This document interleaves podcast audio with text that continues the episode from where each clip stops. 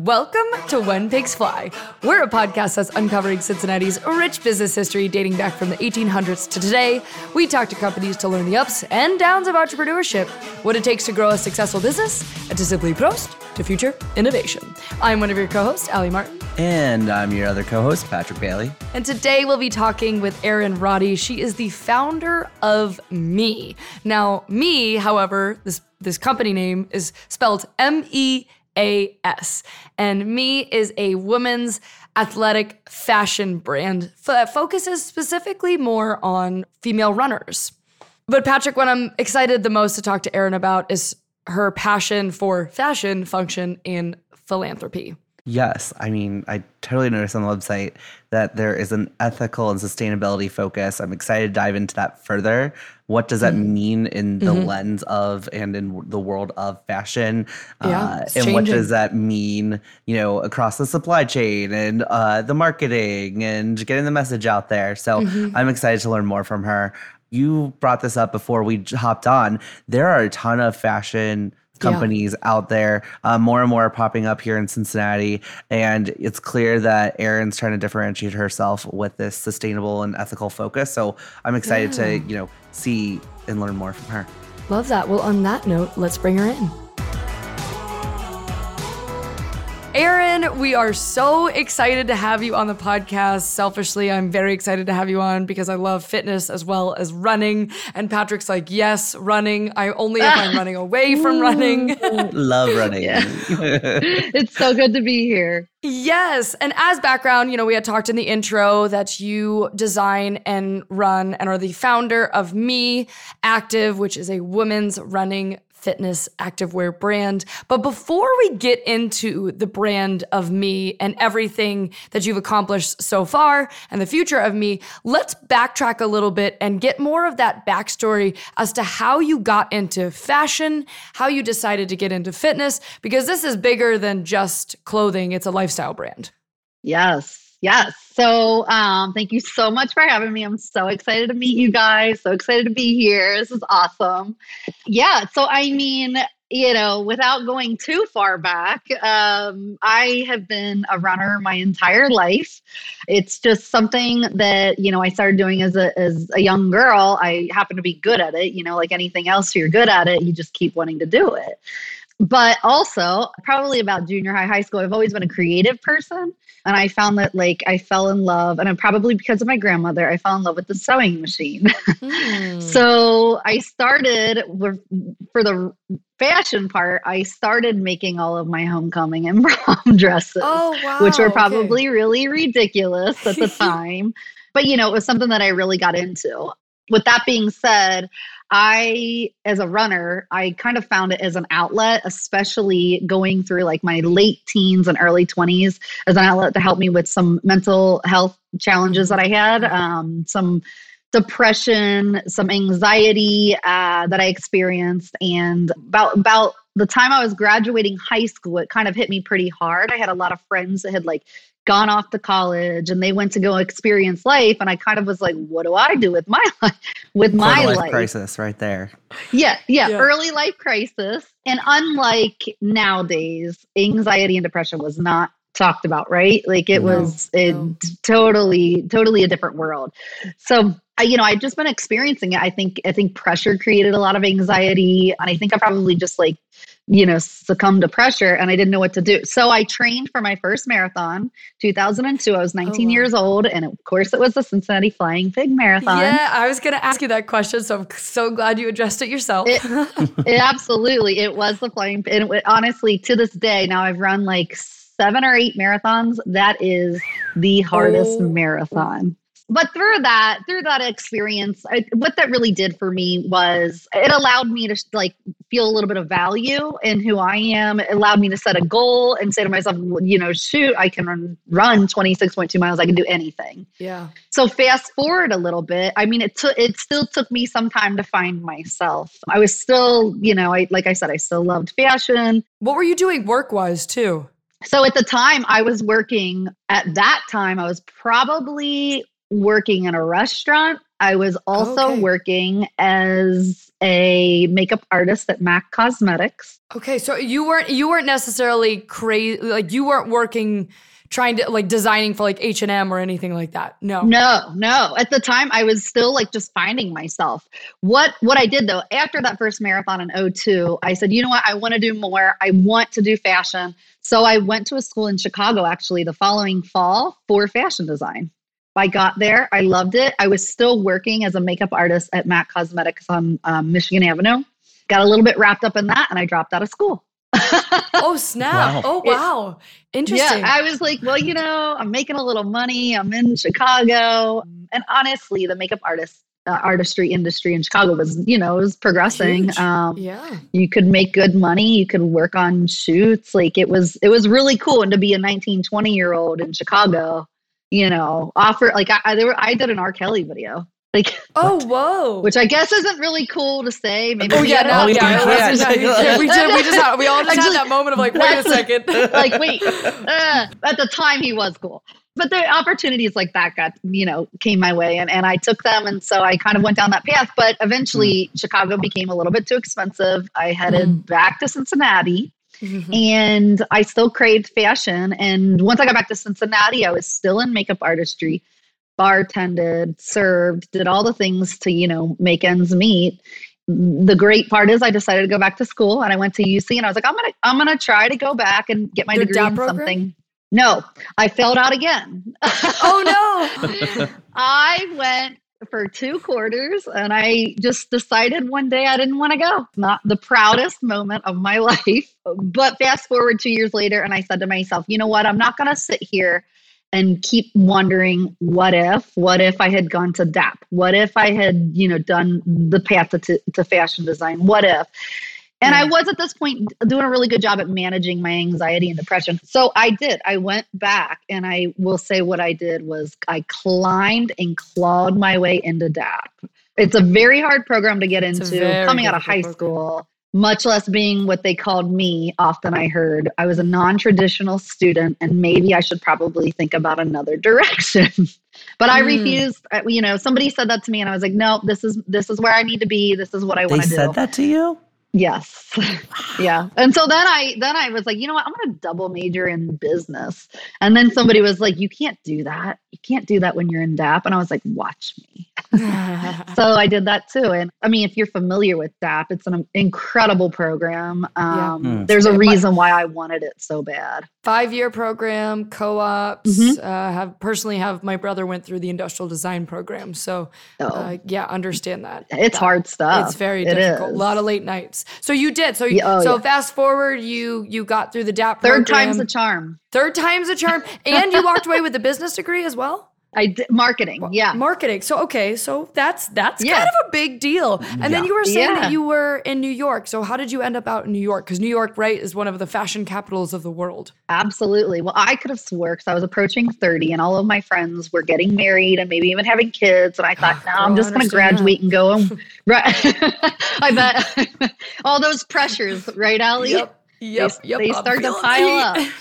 Yeah, you're like, what am I gonna do? Oh, they're ha- you know they're doing the, they're doing the correct thing. Their path I'm was. I'm just gonna shut up and listen for this yes. part. yeah, yeah, I love so, it. So okay, so you were thirty, I, you were figuring it out, and I got a job offer and from American Eagle Outfitters in New York, oh. and I was like, you know what? Looks like this is what we're doing. So I packed my bags like four weeks later, and I headed off to New York with like three That's bags. Amazing. That's you have to because you're living in a pizza box, so you can't even pack yes. more than three bags. You are living in a pizza box. Yeah, we we actually, uh, my good friend and I, we had a three bedroom.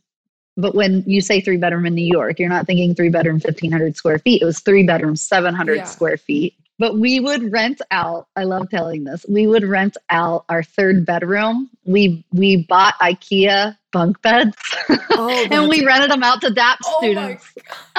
That's awesome. That's they smart. Paid our bills. That's smart. They paid our bills. See, entrepreneur, passive yeah, income. Look at you. Okay, so that's like just trying to get by. So yeah, I was there for almost ten years.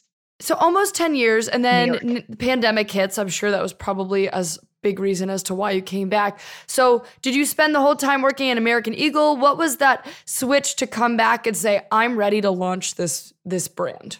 I was at American Eagle and after four, fourteen months, uh, cause two thousand thirteen was a hard time for the fashion retail industry. After fourteen months, I got laid off. Oh, no. Oh, I know. No. I oh, laugh no. at it now because at the time you're devastated. You're like, oh my yeah, gosh, yeah. my first job. I ran to New York and here I am getting laid off. Anyway, so so I, I left there and I went to Kohl's and I worked for Juicy Couture at Kohl's. And then I stayed there for a little while and eventually I made my way. I, after I left Kohl's, so this, you know, kind of goes back to knowing a little bit about your, your value. I started to feel de- like not, not very valued in, in the role I was in. So I, uh, yeah. you know, I decided to like exit the role. I didn't have a job lined up. I just was like, you know what, this isn't, you know, this isn't where I want to be. I'm not being, yeah. it was, I wasn't getting the recognition. And I, I felt very unfulfilled, if you will. Long, long, mm. long hours, begging for promotions and, and doing roles that were way above my pay grade, you know. So I left and I decided at that point in my life, my, at the time, uh, boyfriend slash fiance, I think had moved from Chicago and we had talked about probably not staying in New York forever because it is a very expensive city. Yeah. Mm-hmm. Um, so I thought, you know, instead of going to find a full-time role, I'll go into contracting, which also allows you to, or freelance contracting. It allows you a little bit more freedom to like, mm-hmm. you know, I didn't feel so like yeah. handcuffed to the job. So if I wanted to leave at seven or eight, I could leave at seven or eight. And not feel mm-hmm. bad. So I did that. And I actually went back to American Eagle. Oh, snap. Okay. Oh, wow. So you, now was I that know. where, was that your last big brand that you worked on before launching Me? No. So I ended up going to Express after that. Wow. You actually have a, but, but that's a great experience though. Oh, I mean, it's an incredible experience professionally, creatively, the people that I got to surround myself with, you know, and just to see how mm. uh, apparel brands are run on a mass scale. Right. Yeah. Mm.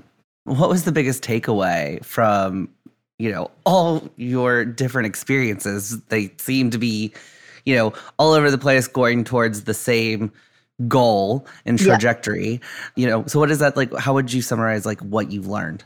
Yeah, I would say one of the big reasons why I started the brand and where I am today, ultimately my big takeaway is that it, it is a cliche, but it's not a very nice industry.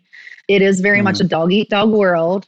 And then also, I think something that isn't talked about enough is that as a woman in the, especially, you know, fashion design industry, but, you know, women are a huge piece of the market. I want to mm. say we're like eighty, eighty percent of the market or sixty to eighty percent. Mm. So we're a big piece. And, and a lot of times I was definitely presenting to an executive board of older men. Mm. So my takeaway there was that I kind of felt like the pyramid was top heavy with men. And I just, yeah, I didn't think that we were being, you know, elevated enough. And I, mm. I still, you know, think that we, you know, obviously women, there's a discrepancy there, but in the professional and professional world.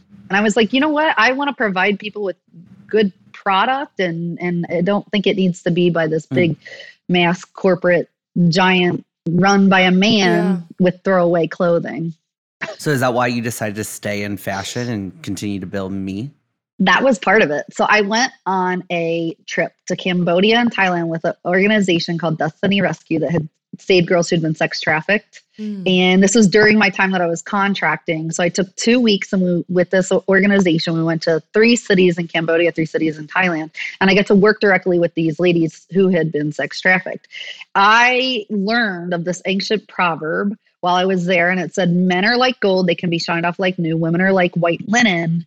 When they're dirty, they can't be. Wow.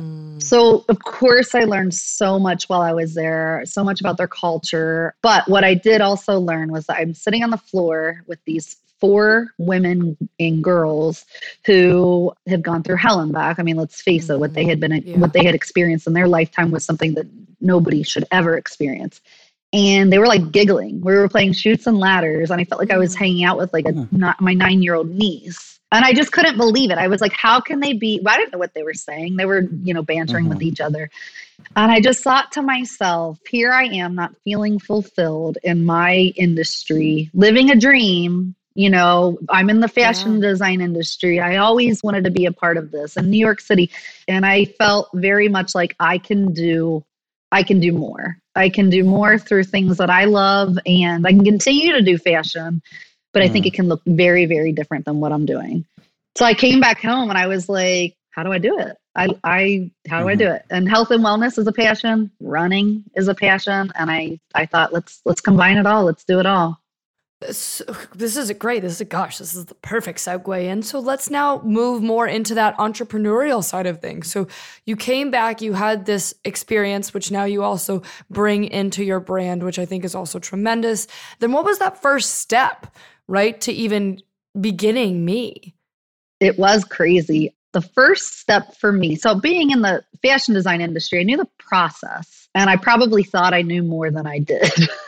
Interesting. Because oh, I, interesting. Oh, yeah, like I, and I always joke, because I have a good friend, and when you're in the fashion design industry, you work with like, obvi- like cross-functional teams, and so I would design clothes, and I would say, I love this fabric, or I love this color, or I need it to look like this, but I always had a partner that would be the one to talk to the factory for me. Mm-hmm. And then, of course, you have your merchandiser, and that's that's a production partner. And then you'd have your merchandiser who tells you how to buy things. So it's like kind of like a three-piece puzzle. Well, I had no idea about the other pieces. You know, enough, but not, yeah, not yeah, enough to do what I was trying to do. Mm-hmm. So I really just started to like Google U S A factories, and I was sourcing fabrics. And being in New York is a big help because it's got a huge garment garment district. So I, and I just started to sketch, and I started to do the design process. Once I found some factories like I was interested in, which were in L A, when I started to basically make samples, I would start wear testing my samples. And that pro- honestly, for me to start into the samples, I started thinking about all this in two thousand seventeen. I would say fall of two thousand eighteen is when I received my first set of samples. So it was like a whole year of sourcing and marinating and thinking about, what does this look like? Yeah, because I think mm. people can be like, because it's a very, cre- you're in a very creative field, right? If you don't, so people say, well, how do I move into into an entrepreneurial role that's creative? Well, the word like creative is all well and good, but it seemed like you specifically knew what you wanted to produce. So yes, you're creative to get there, but at the end of the day, that end product is athletic running wear. Yeah. And yes. Exa- and that's, and I knew that. Yeah. And that I did. Yes. I, I skipped over that part. Yeah. That's exactly. I knew, I knew that like being a part of a woman's health and wellness journey was really important to me, going back to, you know, being a runner myself and what I was saying mm-hmm. about my own mental health. Running is such a huge piece of my mental health puzzle. And yeah. And the other piece that I like to say, and this is where the brand is at, while I like to emphasize running because it's, because it's my passion, I am not always a runner. I'm not always running two hundred miles a month. I mean, sometimes I don't even get to run, but then maybe I tran- transition to yoga this month, or HIIT, or mm-hmm. cycling, or sometimes I just do it all and just. These are yeah. a little bit more my speed. There we go. I like it. I like it. We all we all got our passions. Amen to that. So I definitely want to uh, a little bit later touch on that anxiety and that depression, because I think that's really important, especially from coming from your position as an entrepreneur and a founder and leading this company. But before we do that, I, I think I still just have some thoughts and some questions, especially around just the fashion industry, right? So you're talking mm-hmm. about ethically sourcing material. You know, you had connections and whatnot in New York, but how does that also affect the bottom line of what you're doing, right? Because you're still a startup, you're still very young. How are you, how are you able oh to create these designs, get ethically sourced material, but also make money at the end of the day? Oh my gosh. Well, so that's the funny part, right? We did a Kickstarter campaign. We raised, which is I'm very proud to say, in two thousand nineteen, when I released the first collection, we raised thirty thousand dollars to go into nice. production, which is amazing. So when you did the Kickstarter campaign, how did people already know about you? How did you market that Kickstarter campaign? What did that look like?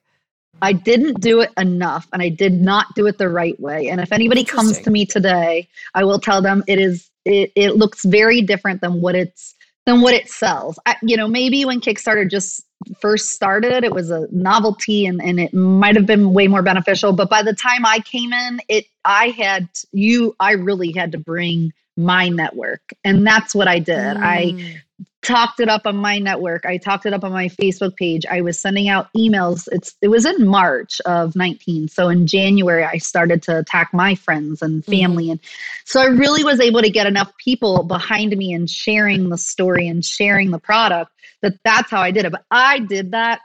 I mean, I like to think that Kickstarter, you know, I might've had a few customers just, you know, organically come from Kickstarter, but it really wasn't one of those like, you know, ten people bought and now all of a sudden people from around the world are donating to, or not donating, but pre-purchasing. What would you do differently then? What advice do you have to give to someone if they're looking to go that route? Or would you not even go that route if you could? I would, you know what, at that point I had, all, I'm glad you asked that because I think a lot of people think they'll get on Kickstarter.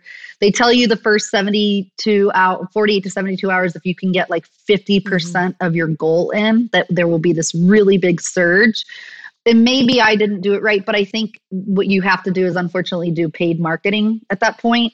Mm. And so I, ironically enough, I didn't get this at the time, but to hindsight it, I had people reaching out to me, like digital marketing firms reaching out to me leading up to the Kickstarter. And I was like, what is this? How do they get, you know, yeah, and yeah. I think that they see that you're about to launch. And so that's how a lot of people do go kind of viral or they grow. What I would tell somebody now is like, if you can, build a one-page website or a two-page website and do your pre-sale that way. Mm. You know, like, you know, there's no sense to do a Kickstarter. You could just do a pre-sale through a Shopify website and it can be just as successful. Okay, so you you did this Kickstarter and back to the revenue question, right? So you're ethically sourcing, which I imagine the material is going to cost more up front. You know, where are you now? How do you feel about everything? How are you are you are you in a good spot? Are you making money right now? So, oh gosh, girl, I'm years from that. No. Yeah.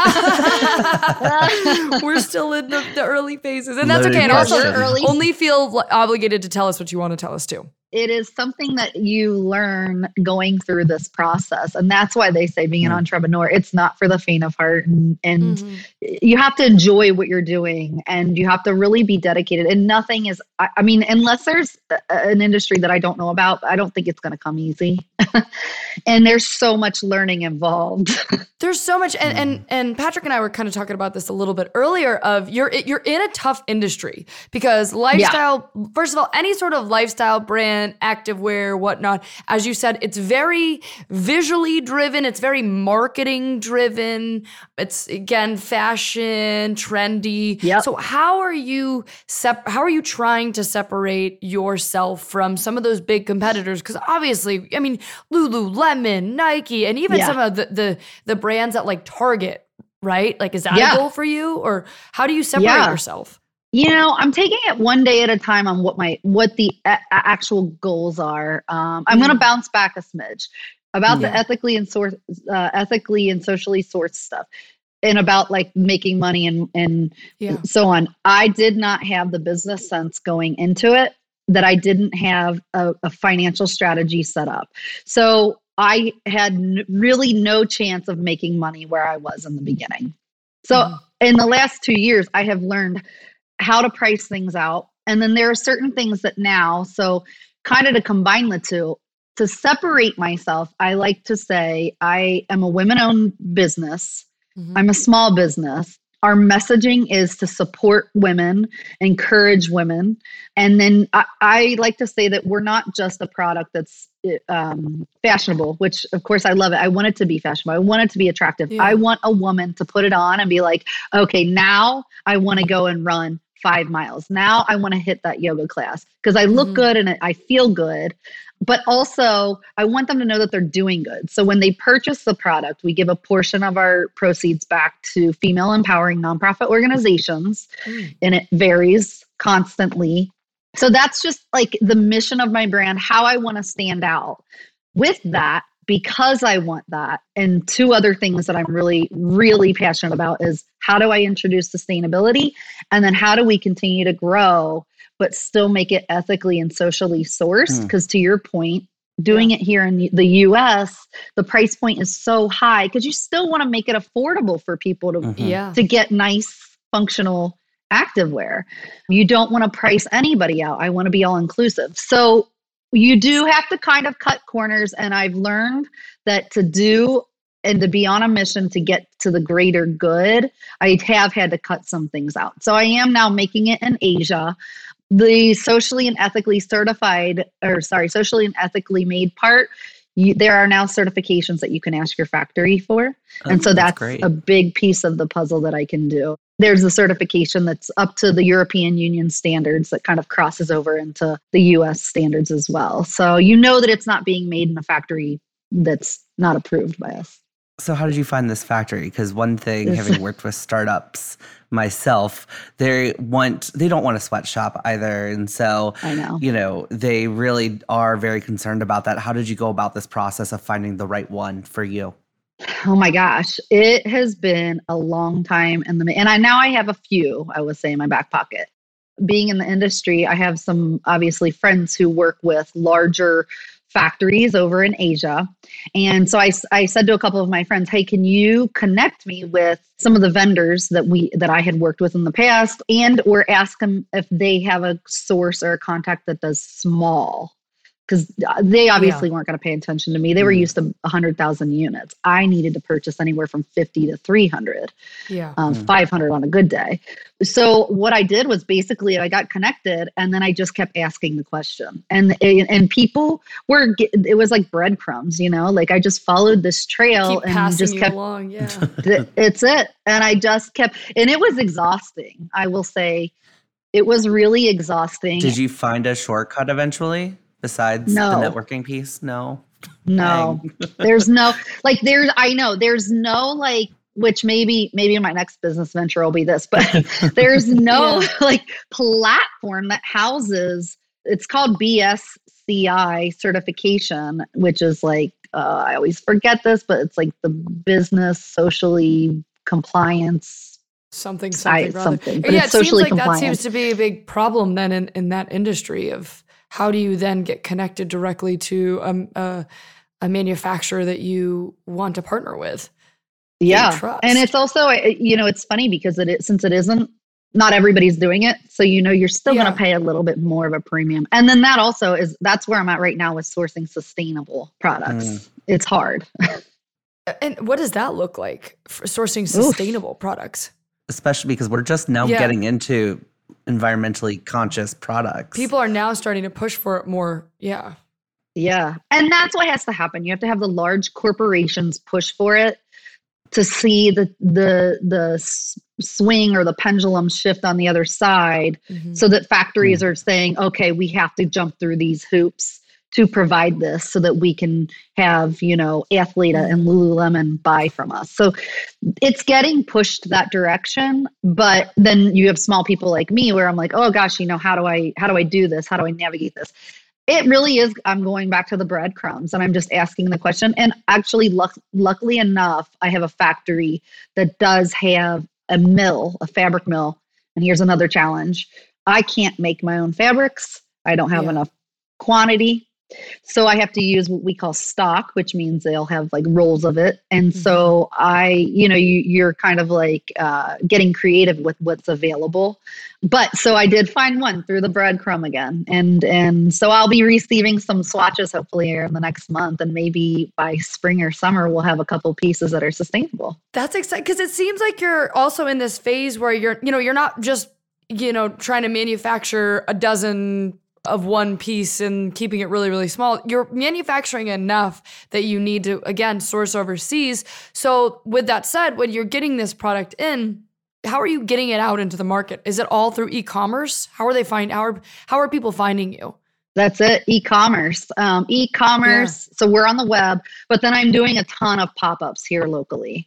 Oh, I, nice. I like Amanda and I have a, an awesome event this Sunday. They're doing a yoga class. And, and when you purchase the ticket to the yoga class, we're doing some mimosas and treats afterwards. And Ooh. Then you also got a free item from Ali and I will Active. Be there. Yes.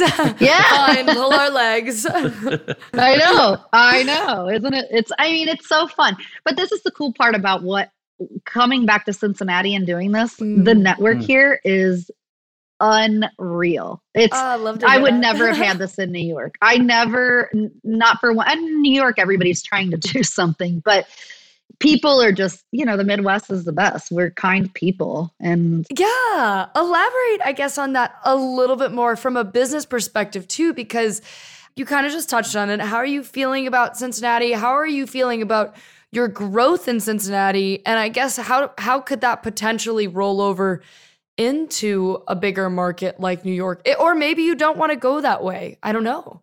I think, you know, I think for me, when I was working for those large companies that I was telling you, mass production companies, every, let me think, every single one of them I just told you about had a corporate office in the Midwest somewhere. Ah. And the reason behind that is because maybe as designers, we get a lot of our inspiration from the fast, or sorry, from the trends that were happening, you know, in New York, on the East Coast, yeah. Europe, you know, you get those those trends fast from, from the rush. Runway down. Yeah. But your market is the middle of, a, it's middle America. And yeah. so to me, you know, and this goes, so when I got back to Cincinnati, I was so excited. There's so many, okay, like you here, like you, like health and wellness, you know, uh, there are so many influencers and so many other startups that like, you know, podcasters. And I just keep saying, why, why are we all still like, like running towards the East and the West Coast? Like the Midwest Thank has you. It. And, and, and everybody else honestly is trying to sell it to us. So yeah. why aren't we going from the inside out? So or, I have, a, or I'm it's very just a passionate. We'll just keep it yeah, it, yeah, yeah. So to answer your question, I think we've got, I think I have, I think the market is here. Like we are the market. So I, I think this is where I can grow and our message can, you know, touch more people, honestly. Do you think your message also resonates with Midwesterners who, let's say, at least here, you know, in Cincinnati, we always joke around, you know, people live here their entire lives, right? Do you think, you know, that social good and E S G, you know, messaging that is, you know, very much alive and well on the coast, do you think that still resonates well with Midwesterners like your fellow Cincinnatians? Yeah. I will say one thing I find is, is that like, if you, if you tell somebody, you know, I don't, if I said I had a sustainable legging and a non-sustainable legging, Midwesterners don't always say, oh, I have to have it. Mm-hmm. But I, if you pro- provide that to them, they'll, they'll go for it. They'll absolutely mm-hmm. go for it. And I, in the Midwest, I, we absolutely like, we want to do good. We want to be a part of change. Mm-hmm. We want to, especially I also think, you know, the younger generation and, and younger demographic. But uh, yeah, absolutely. I think they're just as excited about it. It's just a matter of, to your point, you said, you know, the sustainable thing is just now starting to get big. I've been watching it for the last six years. They yeah. just, it's, I feel mm. like we're just not getting it because there aren't people giving it to us here in the Midwest. I know technology now has us like reaching out and but I think that you give the Midwest a good option. I think they're, like I said, we're kind people.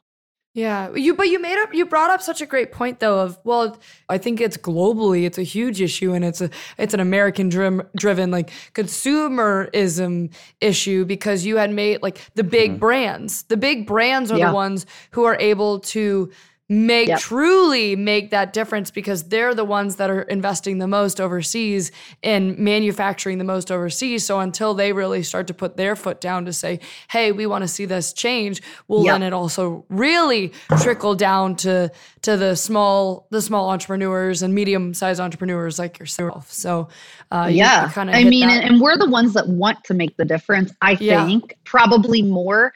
It's just, it's so much harder, right? Like you, you can't, and the one thing I keep telling it's, that's it. And that's the one thing I keep saying is like, I, you know, everything in life comes with a trade. All good things come with a little mm. bit of a trade-off. And I see, I say to myself, you know, if I, if I have to sacrifice sustainable product right now, yeah. you know, I can make a bigger impact later because that's the only way I'll be a bigger company. Yeah. is if I is can grow, right? Grow. Now, how do you feel, switching gears a little bit, how do you feel about the fashion industry in general in Cincinnati and in the Midwest, beyond just like the manufacturing part? Like aesthetic? Yeah, well, well, just those who are who who might want to invest more in the fashion industry, because sometimes I feel like we do lack there. I I just go back to I had the opportunity to um, interview Asha Ama. I don't know if you've heard of her. Ah, I graduated with Asha. You did? Oh my gosh, that's so funny! Great! Oh my gosh, Asha awesome. And I lived together during an internship. Oh, you did! This is so yes. Small world. Only Small on a Cincinnati, world. Oh my only God. On a Cincinnati podcast. But it's a very similar. This is so fun. This was not planned. She's folks. amazing. Um, she's, she's amazing. amazing. Like really smart with it. Super talented. Uh, she was a part of the Taft Museum's uh, Duncanson Artist Residency this past year for twenty twenty-one. Um, but similar story as you, where she was in New York and was like, I, I really can't afford this. I'm not. I'm not super passionate about it. I want to find something of my own and create something and build something of my own, so came back to Cincinnati. However, yeah. That's still a conversation of, it's still fresh and it's still new, and I think there's still this energy, this creative energy that never goes away, but how do we make ourselves, which I guess is where the question that I'm coming to, how do we as Cincinnati become a better fashion city? Oh no, that's a good question. You know, I think it's about the offerings. People love to be fashionable in Cincinnati. People love to look good. Yeah. I mean, I mm. actually walk around and I am like, people look better in Cincinnati sometimes than they do, you know, in the East Coast. Because when you're in New York, okay. Nobody cares. They have a pair of like, you know, raggedy jeans on, whatever. But like, yeah. I think, I think it comes down to like offering like more fashionable mm. clothing. So, I mean, when I go shopping here, it is, it's very hard.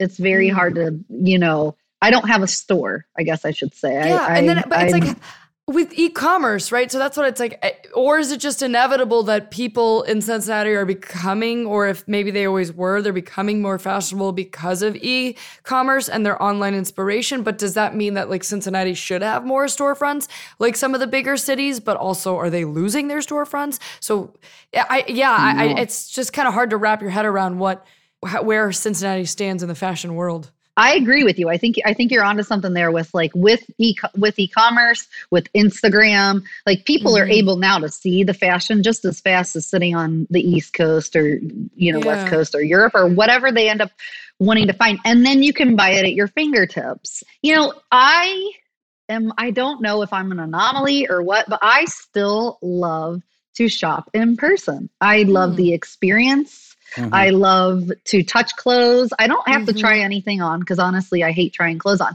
But like, I love to see it in person before I make that purchase. So, you know, I don't know. I think that maybe if you offered more, I see Vine Street here and Over the Rhine, like it's hopping. It's it's yeah. always like, like even, test- you know, yes. I know where you're going. Yeah, yeah Tess. Um, some, um, right? Yeah, Tess, Tessa Clark. Yes. So yeah. she, yeah, she was on Project Runway. Uh, so mm-hmm. was Asha as well. And she runs, uh, Tessa runs Idlewild. And she's in the Idlewild. Similar boat as you. Yes, where she designs her own. And she's been able to, like, so far, you know, make a name for herself. But I don't know where she stands in terms of her success with the, with the storefront. Yeah. And her, I mean, her product's beautiful. It's almost yeah. like there needs to be a block, like a fashion block or something. Yeah. You know. Like a like the fifth. Where's the fashion district? Is, yeah, we need a fashion yeah. district. It's Cincinnati. I mean, we already have the wedding district with Reading. Reading. Correct? We need to get a fashion yeah. district. Okay, we're on this. We do need a fashion district. Maybe just tell Reading we're to build a few something. more houses. And I like just, this. We can add some other clothing options there, right? I like this. I do. yeah. I know where I, I want to kind of like switch gears again a little bit and pivot back into being an entrepreneur and your experience yeah. with uh, anxiety and depression. Yeah. How do you handle that in your situation? Anxiety as to where you are today? And depression? Yes. Yes. I never stopped taking my pills. Okay. Honesty. I love it. Without a doubt. Without a doubt. And honestly, I am going to be completely open about this. If you have anxiety and depression, or you have an empty feeling in your stomach, talk to somebody. You could totally be fine, but like if it goes on for a long time, and somebody, somebody, a doctor says, "Hey, try a pill," you know, I think, you know, it's a hard place to, to be. And for a long time, it's a hard pill to swallow. I love it. Sorry, not to. It was good. That was, that was, that was perfect. But I, I, I it took me a long time. I, when I got yeah. back from mm. Chicago, and I had gone through some really, really dark spaces. Uh, my parents were a little bit scared for me, and I had another, um, I would say heavy, heavy spat with it in, mm. when I was at D A P in my late twenties. And the older I got, the more I w- was, I was less stubborn. And I thought I have to, I have to take these pills because they are what yeah. really does help me mentally. But beyond that, it was like, so in my early twenties, when I was going through the really dark time, I did take pills, and then I went off, and then I went on. Ultimately, I have the type of personality, I am very excitable, and then I, you know, can be down, and yeah. um, I know that. And so I know how to manage that. And I tell myself as an adult, like, you have to get sleep. Is, you know, mm-hmm. if, if I go on a, I sometimes can go on a roll, and like in college at D A P, because you would have twenty-four yeah. hour days or forty-eight hour days. You, you would, actually probably you know, were very productive and very successful in that environment. Oh yeah. Cause I was like, get, you know, I was excited about yeah. it, but I've learned that that isn't, you have to do everything in moderation. And the older I get, the more I tell myself moderation. So, and that goes with like, obviously running, you know, right. I, I, yeah. I, I, I, I yeah, it's obsessive. It's a little bit obsessive. I'm just thinking from an entrepreneurial standpoint, you know, how have you been battling that, knowing that you're also, you have this weight of a business on your shoulders? Yeah. It's not always easy. I like to talk about how you have to listen to yourself. And like I said, I think that I'm older, and now that I can recognize my own like symptoms of maybe triggers, I start to yeah. feel a little down, triggers. Yeah. Thank you. Triggers. I tell myself if it starts to get too heavy. So social media, I think, is something that can really It it uh, it doesn't just, I mean, we know what it does to teens. It yeah. it still does it to adults, right? Like I'm yeah. going to be thirty-nine next month, and I can get obsessed with the how many likes. And but what yeah. I've learned, what I'm learning is take a step back. It's so mm. they, in the second that I do this, it's nobody's going away. You know, if I can't send out email blasts this week, nobody is going to run away from your brand, and yeah. you have to find that. I find the balance. And I have yeah. to say, you know what? I know I still have a lot to get done tonight, but it's it's six thirty, it's seven o'clock, and I'm just, I'm shutting it down. So I'm going to take the opposite side of that, but same tangent. How do you stay creative dealing, you know, yeah. you know, I think that's like the opposite, you know, some entrepreneurs can just, you know, just focus on the business and then they're good, right? But you have to focus on the business, and you have to be creative, and you, you know, you're making, you're looking out for your, your own mental health, but also you're looking out for the well-being of others with your, you know, mm. social impact focus and sustainability focus. How do yeah. you like just not get in a rut and be like the creative juices just like disappear? Yeah. Well, and you know, what's funny is that medication, te- like a lot of people will tell you that the medication like shunts your creativity. Mm. And I could say probably does a little bit. I don't know. I haven't, mm. you know, it's been a while since I stopped taking them. But how I stay creative, I absolutely love traveling. So mm. like, even if it is just a long weekend, I will like unplug and travel. A couple weeks ago when you and Allie and I were like playing tag, Yeah, like yes, it's, yes. I, I unplugged, and I was like, I was like, I don't, I, don't, I was in Key West, and I, I, Ooh. we get out there, and like, I t- love talking to people. Love mm-hmm. it. Like my, my favorite part of like owning this business is every time I do a pop-up, and honestly, I can be like, oh gosh, I got to pack all this stuff up. I got to pop it yeah. up. I got, you know, there's so much going into it, but when I get there, talking to these women, so that's funny. how I stay, that's how I stay inspired.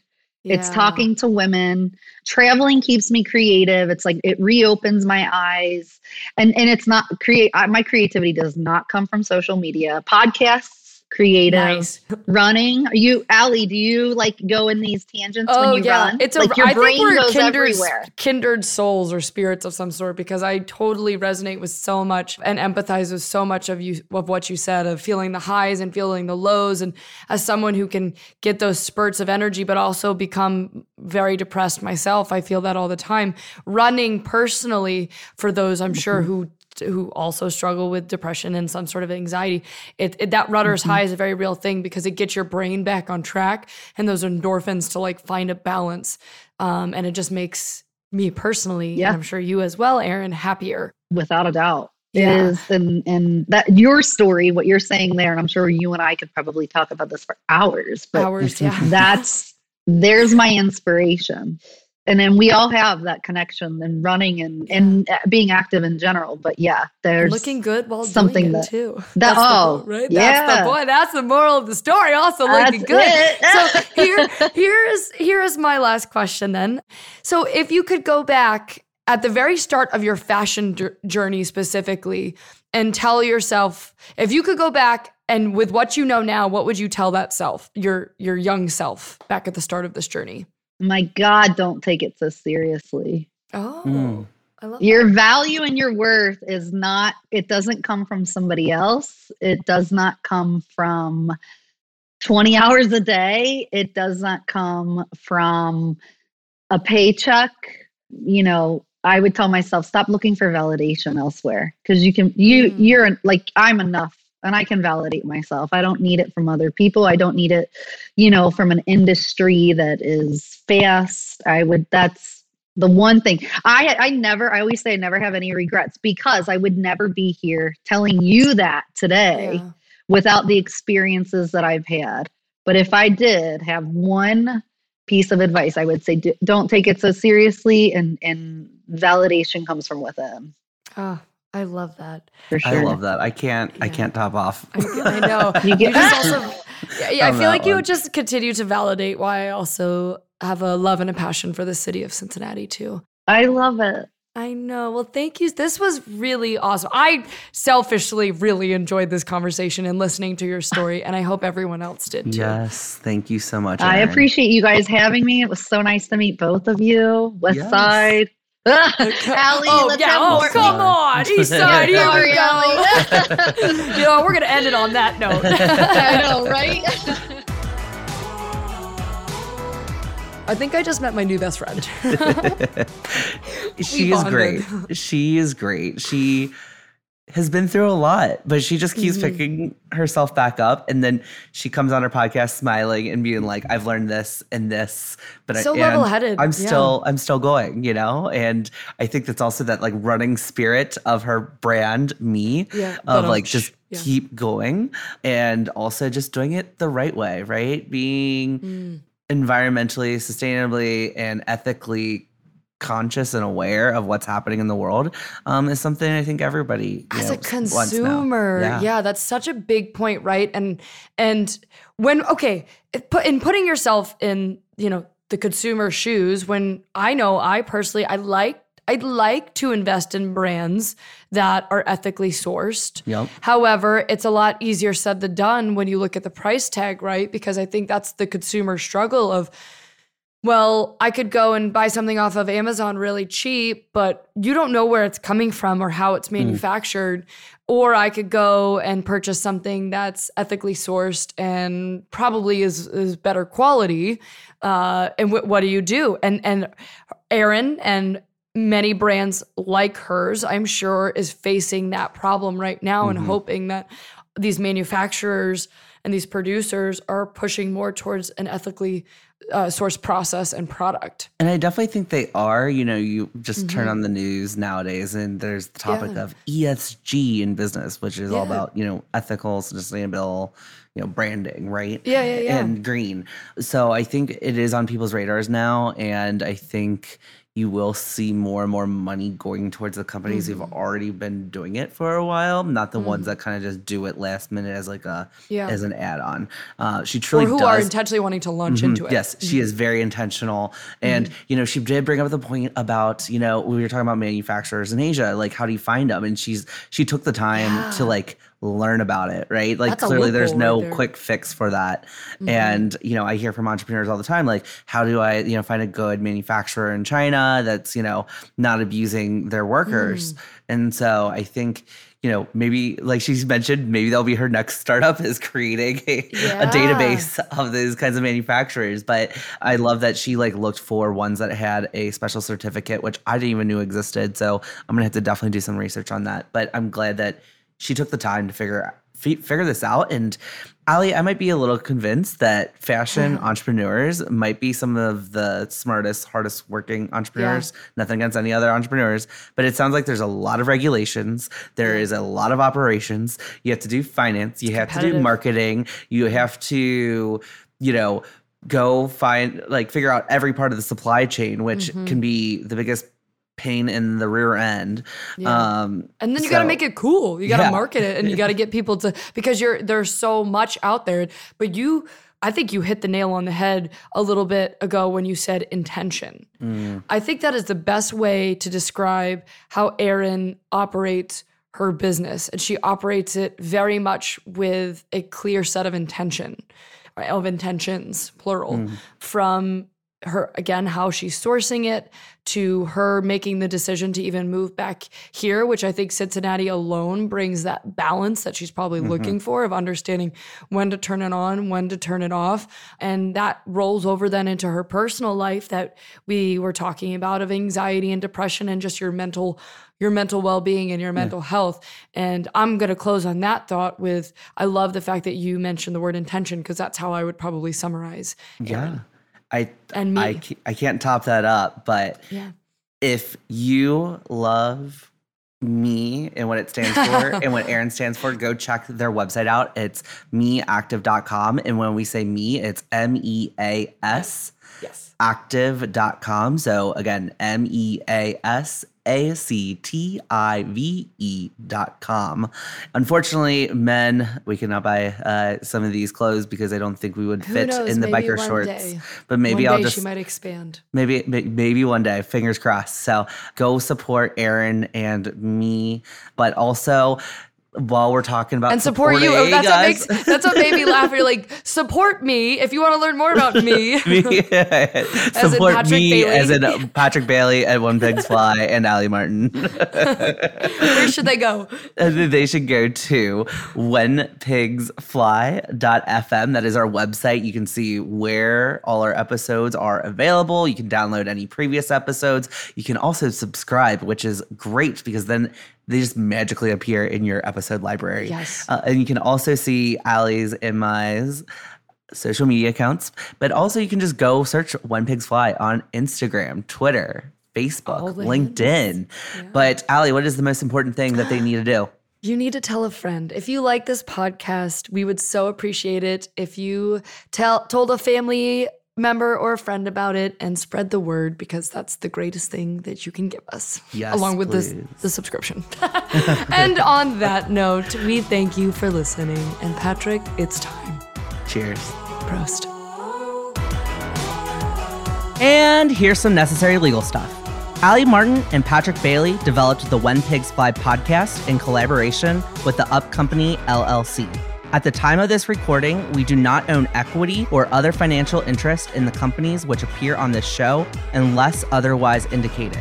All opinions expressed by podcast participants are solely their own opinion and do not reflect the opinions of the E W Scripps Company and its affiliates, or Generator Management L L C and its affiliates, or any entity which employ us. This podcast is for informational purposes only and should not be relied upon as a basis for investment decisions. We have not considered your specific financial situation, nor provided any investment or legal advice on this show. Thanks for listening, and we'll talk to you next week. We also want to give a shout out to Claire and Christian of Moonbow. They're the two artists of our intro song, which is so catchy and gets stuck in our heads all the time. So bop over to Spotify or wherever you find your music and give them a listen. And Like the Night by Moonbow is courtesy of Silver Lake Sync.